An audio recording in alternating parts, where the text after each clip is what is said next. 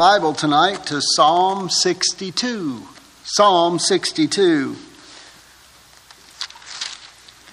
This is what I would consider a short psalm full of encouragement for the faithful. This was the psalm that we read to begin the morning service. We will preach from it tonight. Great encouragement for God's people contained in this psalm. We'll begin with verse 1 and read it through.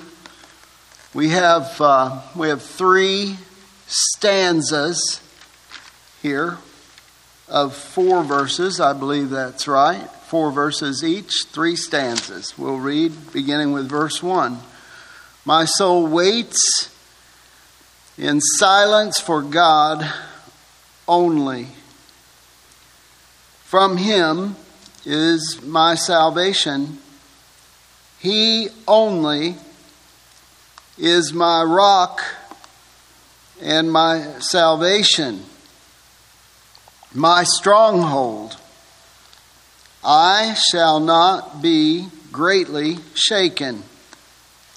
How long will you assail a man that you may murder him or kill him? All of you like a leaning wall, like a tottering fence. They have counseled only to thrust him down from his high position. They delight in falsehood. They bless with their mouth, but inwardly they curse. Selah. And the Selah is a rest, a pause to consider what we just read. We'll continue. Verse 5 My soul, wait in silence for God only, for my hope is from Him. He only is my rock and my salvation my stronghold, I shall not be shaken. On God, my salvation and my glory rest. The rock of my strength, my refuge, is in God.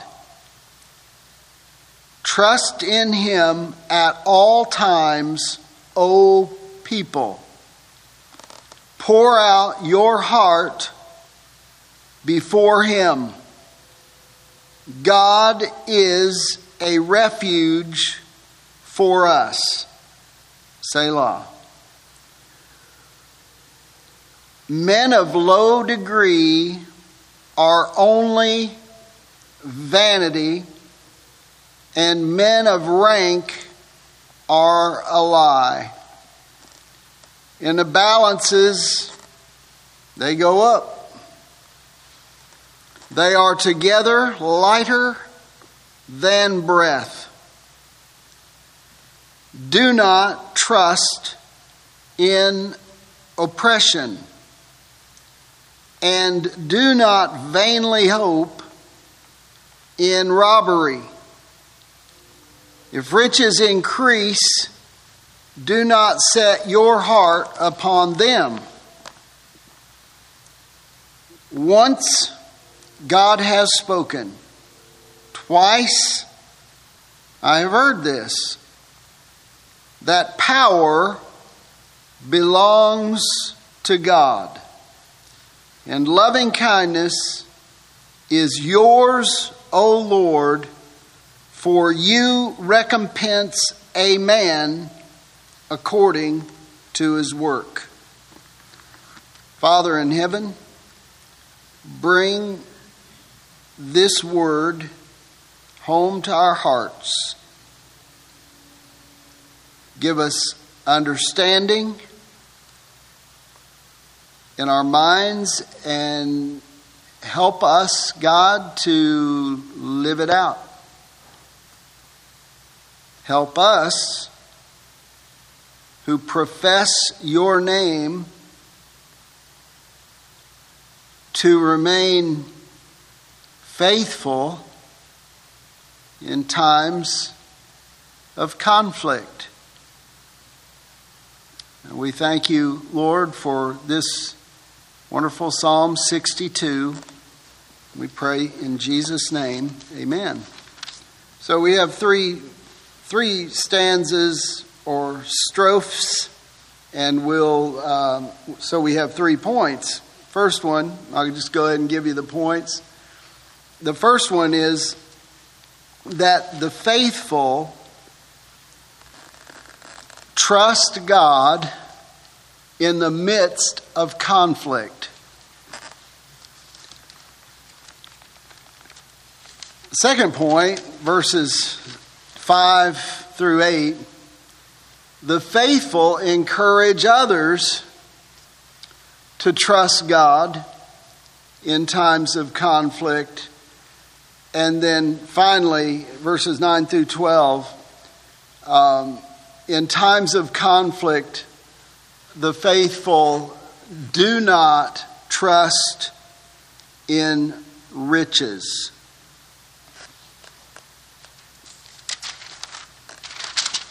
Let's look at the first stanza. Look at the, that first verse there. My soul waits in silence for God only. The word only um, is there, right there it is in verse 1, and it's there in verse 2. He only, a reference to God, there in verse 2. He only is my rock and my salvation, my stronghold. I shall not be greatly shaken. I'm looking for another only, but two will do. For now, there's one in verse 5. So there's this restrictive sense of who the believer, in this case, in this uh, context, it is the psalmist, it is David, and David is restrictive in who he trusts. Would that all God's people would be narrow minded in this fashion, trusting only God in the good times and the difficult times, trusting only God. This is a the word there is a word in the original language, in the original text, and it needs to be there. And David says, My soul waits in silence for God only. So he has this very refined, very restrictive, very narrow focus as the psalm unfolds. He says, from him is my salvation. So his salvation, the uh, the preserving of his life, his soul, is from God. So we have a Savior, Jesus. He's the one who preserves us, He's the one who gives us eternal life. So it makes sense that if God governs all eternity, if His Son came to give us eternal life, that we would trust only Him.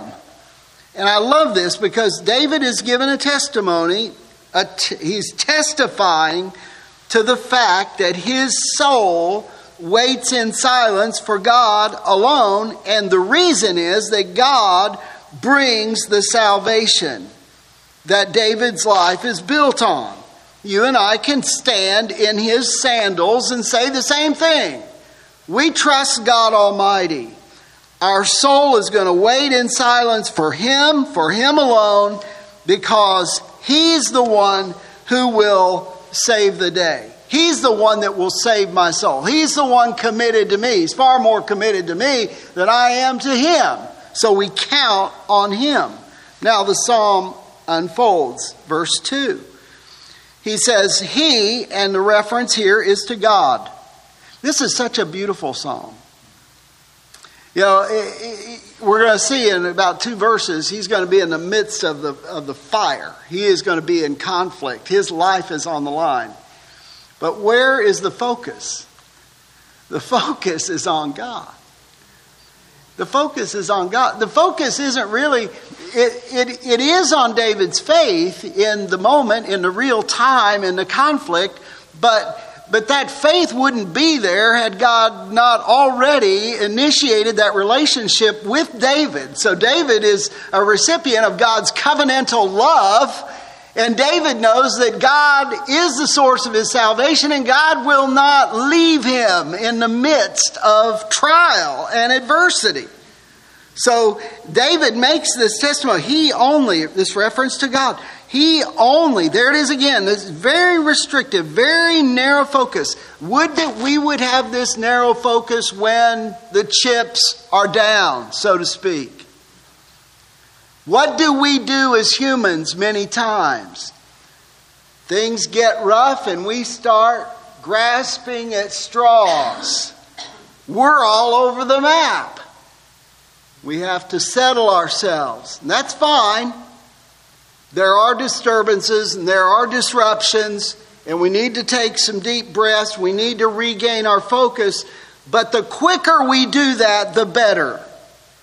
So, to be restrictive in this focus, to know that not every day is going to be beautiful and sunny like today.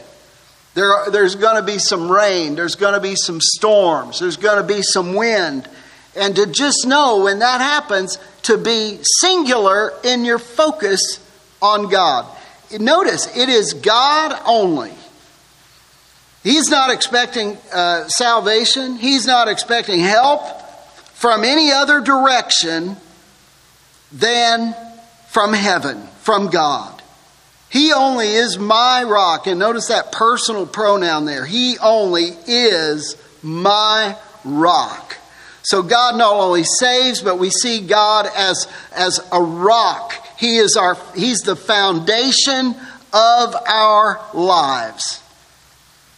My life is situated on the rock. And that rock is my God. He gives me stability. And he says, and my salvation. He repeats it again. So he is, he is uh, very committed to this thought, this idea that God is his salvation, that, that his well being is all wrapped up in God. And then he adds another term, my stronghold, or my fortress, may be a better word picture. God is seen here as a stronghold, a refuge, a fortress. And David says, I shall not be greatly shaken. So, three words, big words, big ideas um, when we consider our Lord that He is my salvation, that He is my rock, and that He is my refuge. And all of those have effects in our lives when we see God in these ways. Verse 3 now, are you ready for the conflict to begin? Because here it is in verse 3. David's going to articulate the situation. He says, How long will you assail a man that you may murder him or kill him, all of you, like a leaning wall, like a tottering fence? So here, uh, David is expressing some amazement with the problem. Okay? So he's, he's I don't think he's amazed that the problem has begun. I think he's amazed that the problem has continued. And it's gone on for so long. So he's asking the question how long? How long will you assail or shout at a man that you may kill him? So he's speaking of his, of his enemies, all of you. So he's got more than one. And then David pictures himself, he presents himself in the psalm, he says, like a leaning wall, like a tottering fence. So the picture is there's the enemies, there's more than one, they're assailing David, and he feels like a leaning wall or a tottering fence.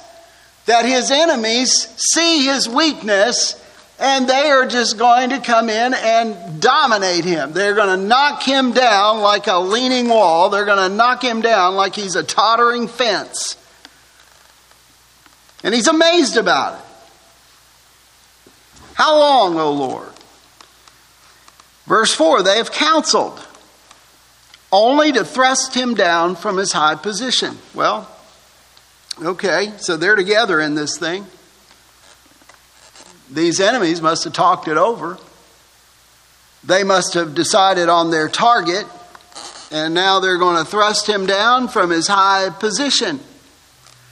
And then he describes his enemies this way He says, They delight in falsehood,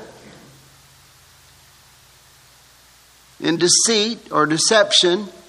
They bless with their mouth, but inwardly they curse. So they're, they're tricky to deal with because they present themselves as, as people who want to bless David, but inside they have other motives. They want to what? Kill him. They want to remove him. He says they delight in falsehood. They love this. They love this game of deception. They bless with their mouth, but inwardly they curse. Selah. So as we Selah there, we think about what we just read. These enemies of David, they are together. They outnumber David. They conspire together. They counsel together. They're alike in their deception. They want David to think that they're friendly with David when they're really his enemy. And inside, David realizes inwardly they curse. And all of this is taking place at the same time. David begins with, My soul waits in silence for God alone, for God only. David knows that in spite of what his enemies are conjuring up that God is his source of salvation, that God is his foundation, that God is his refuge, and he says, I shall not be greatly shaken.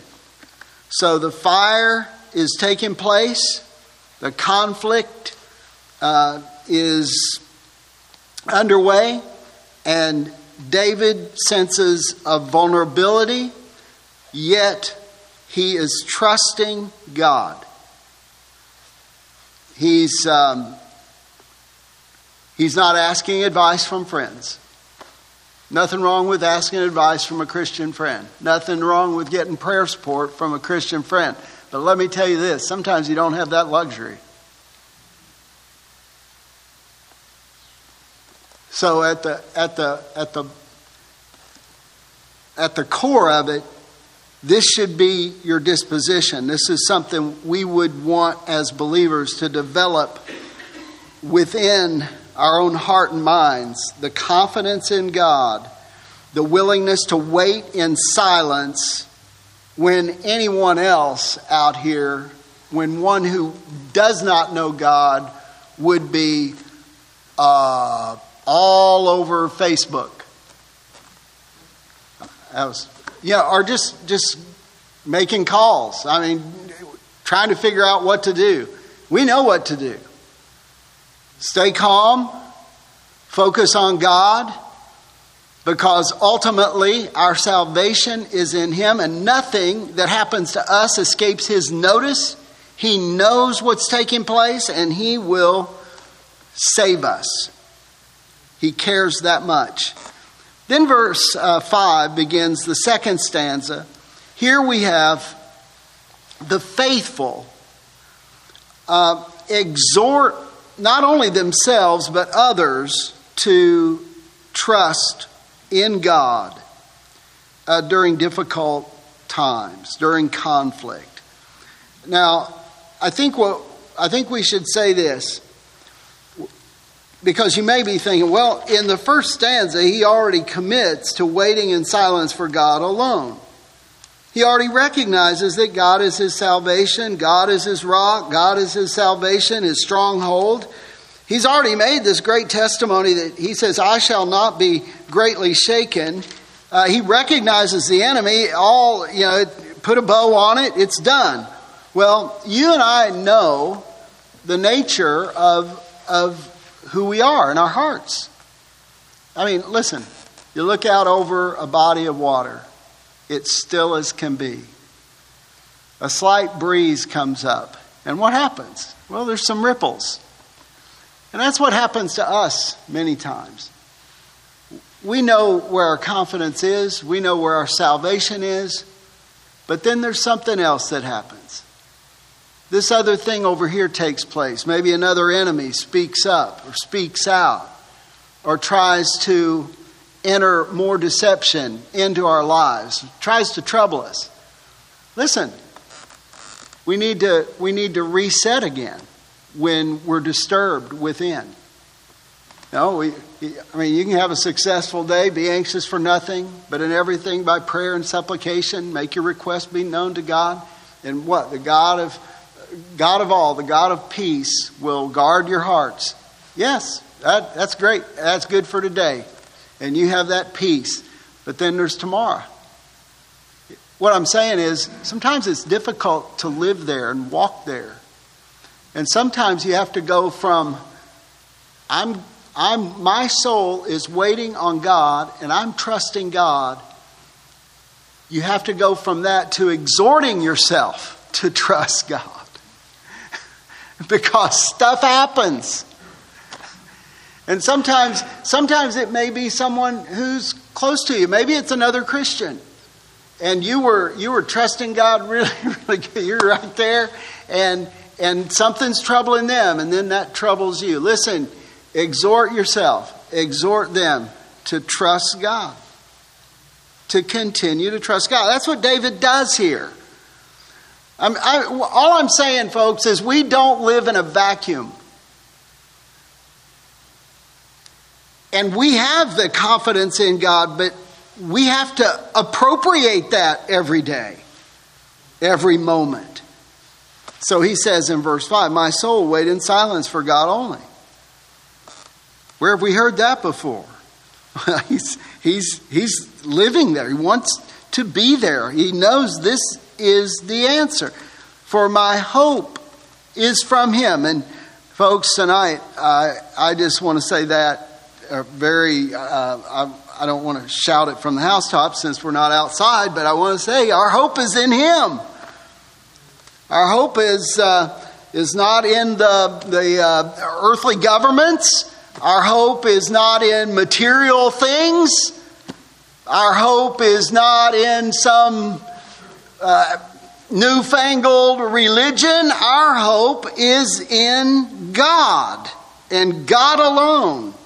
He is our salvation, He is our rock, He is our stronghold, He's our refuge. You can trust God. You know that. But our hope is from Him. Our hope of eternity and our hope of reunion with Him and Christian family and friends. And then verse 6 He only is my rock and my salvation. That same focus, that narrow focus. My stronghold, I shall not be shaken. We've heard this before. Listen, it's good to live there. It's good to say it. It's good to preach it to yourself. It's good to encourage someone else with it. Someone you know is struggling. Who is your God? Is he your salvation? Is he your rock? Is he your stronghold, your refuge, your fortress? Well, of course he is. Then let's calm down and let's wait in silence for God alone. He says, uh, my stronghold, I shall not be shaken. Verse 7 On God, I know you're, you're wondering, well, where's the exhortation? Where's this taking place?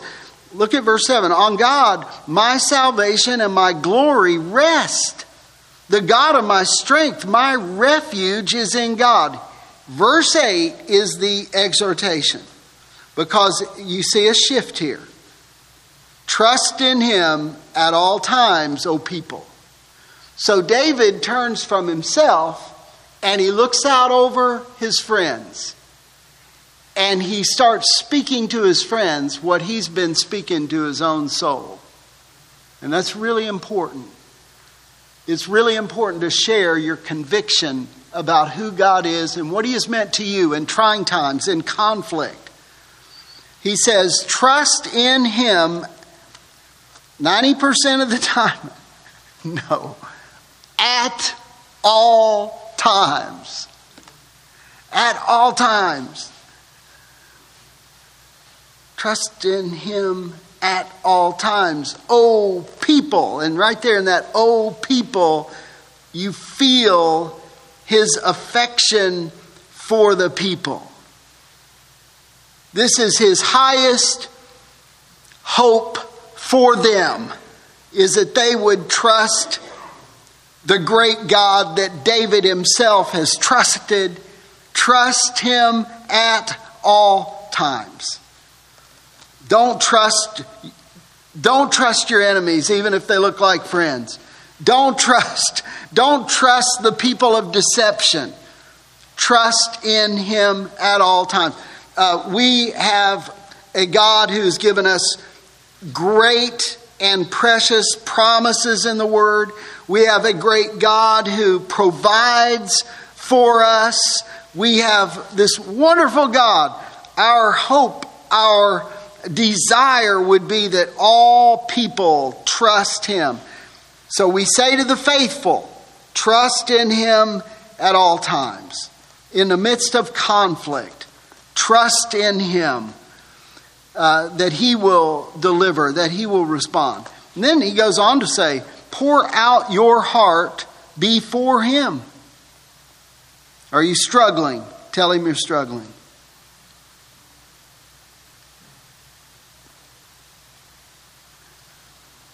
Are you are you anxious? Tell him you're anxious. But focus on him. Know that the answer comes from God. Pour out your heart before him. Lord, what am I going to do? Ask him. He's big enough for your questions. Pour out your heart before him. God is a refuge, I love this, for us.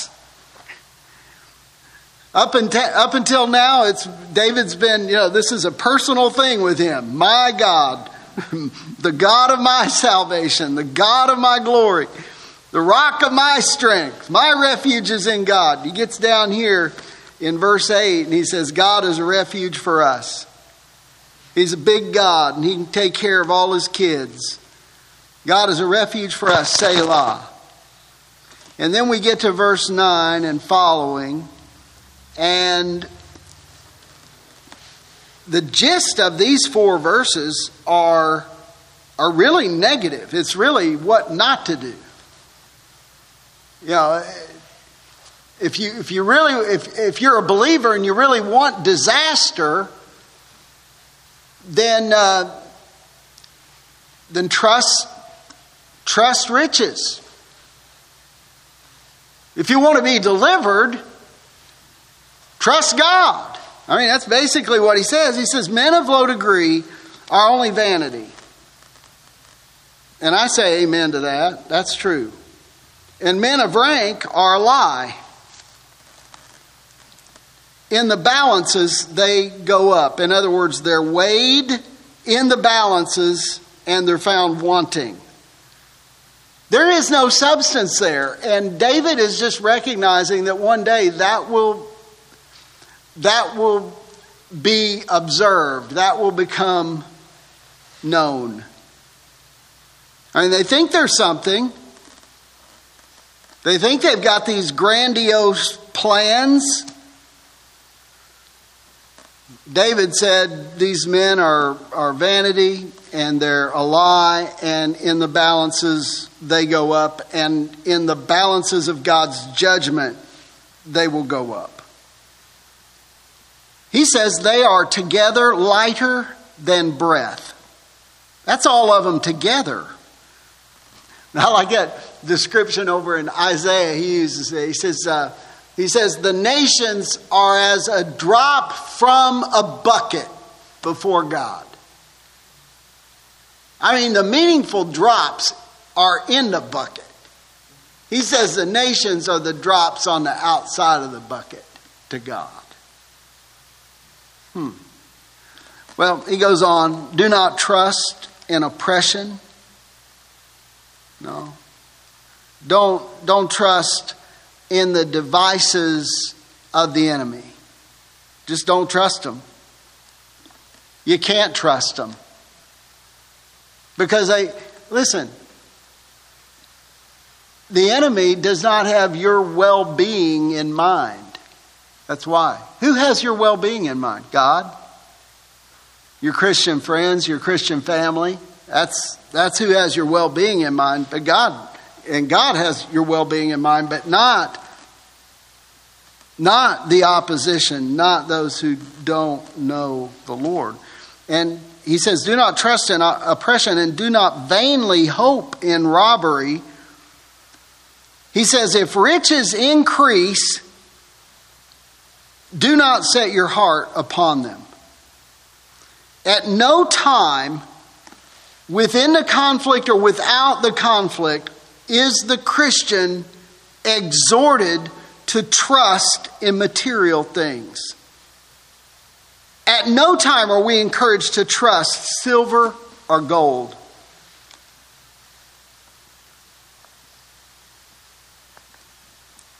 It is interesting, he does leave the possibility that, in, that riches could increase. Just don't set your heart upon them. And then he says this Once God has spoken, twice I have heard this.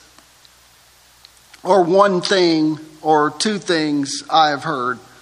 And this, these are the things right here he's going to tell us. And it's wonderful conclusion to the psalm.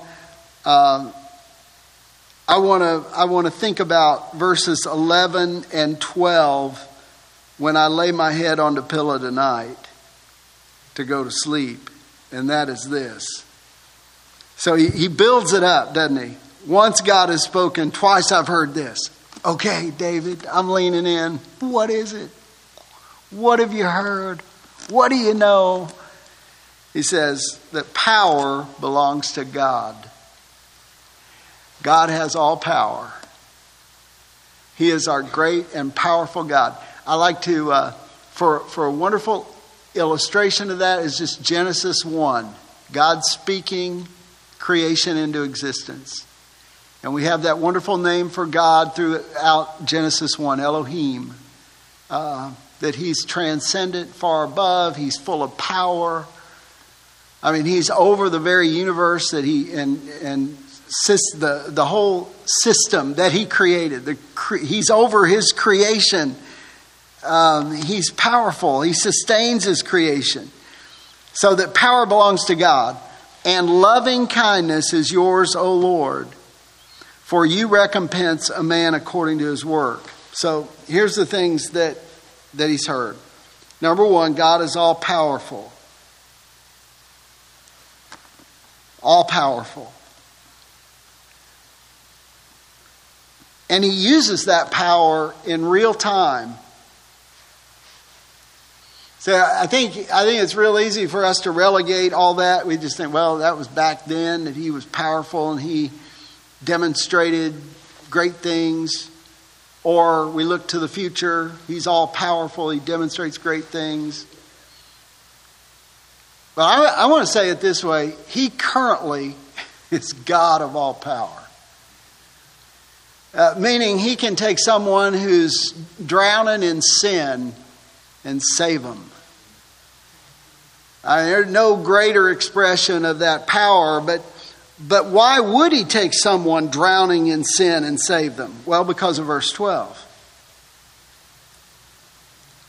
And loving kindness is yours, O Lord. This is the great revelation of our God that He has all power and He is all love. And those things are joined in Him perfectly, and He executes those two things perfectly. These are his attributes at the very foundation. Power belongs to God, and loving kindness is yours, O Lord, for you recompense a man according to his work. Very interesting that those who are, this is the way I would apply this, is that those who are saved, God has given a work. We're not saved by works, but we're saved unto good works.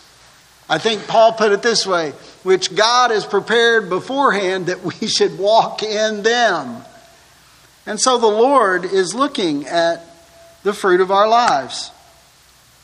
He's looking at our disposition in conflict, who we trust. And we can be sure that God will recompense a man according to his work. Whether they're enemies of Jesus, enemies of his church, or whether they're within and serving Christ. So, Psalm 62, I commit that to you. This is a wonderful and a powerful psalm. It's good for all seasons. Father in heaven, thank you for the day. Thank you for my brothers and sisters here tonight. Lord, I thank you and I'm so grateful to be a part of your blood bought people. It's good to know you, it's good to look to you, and Lord, grow us as we continue to learn from your word. And I do pray, Lord, if there's any shred of anxiety in us, if there's any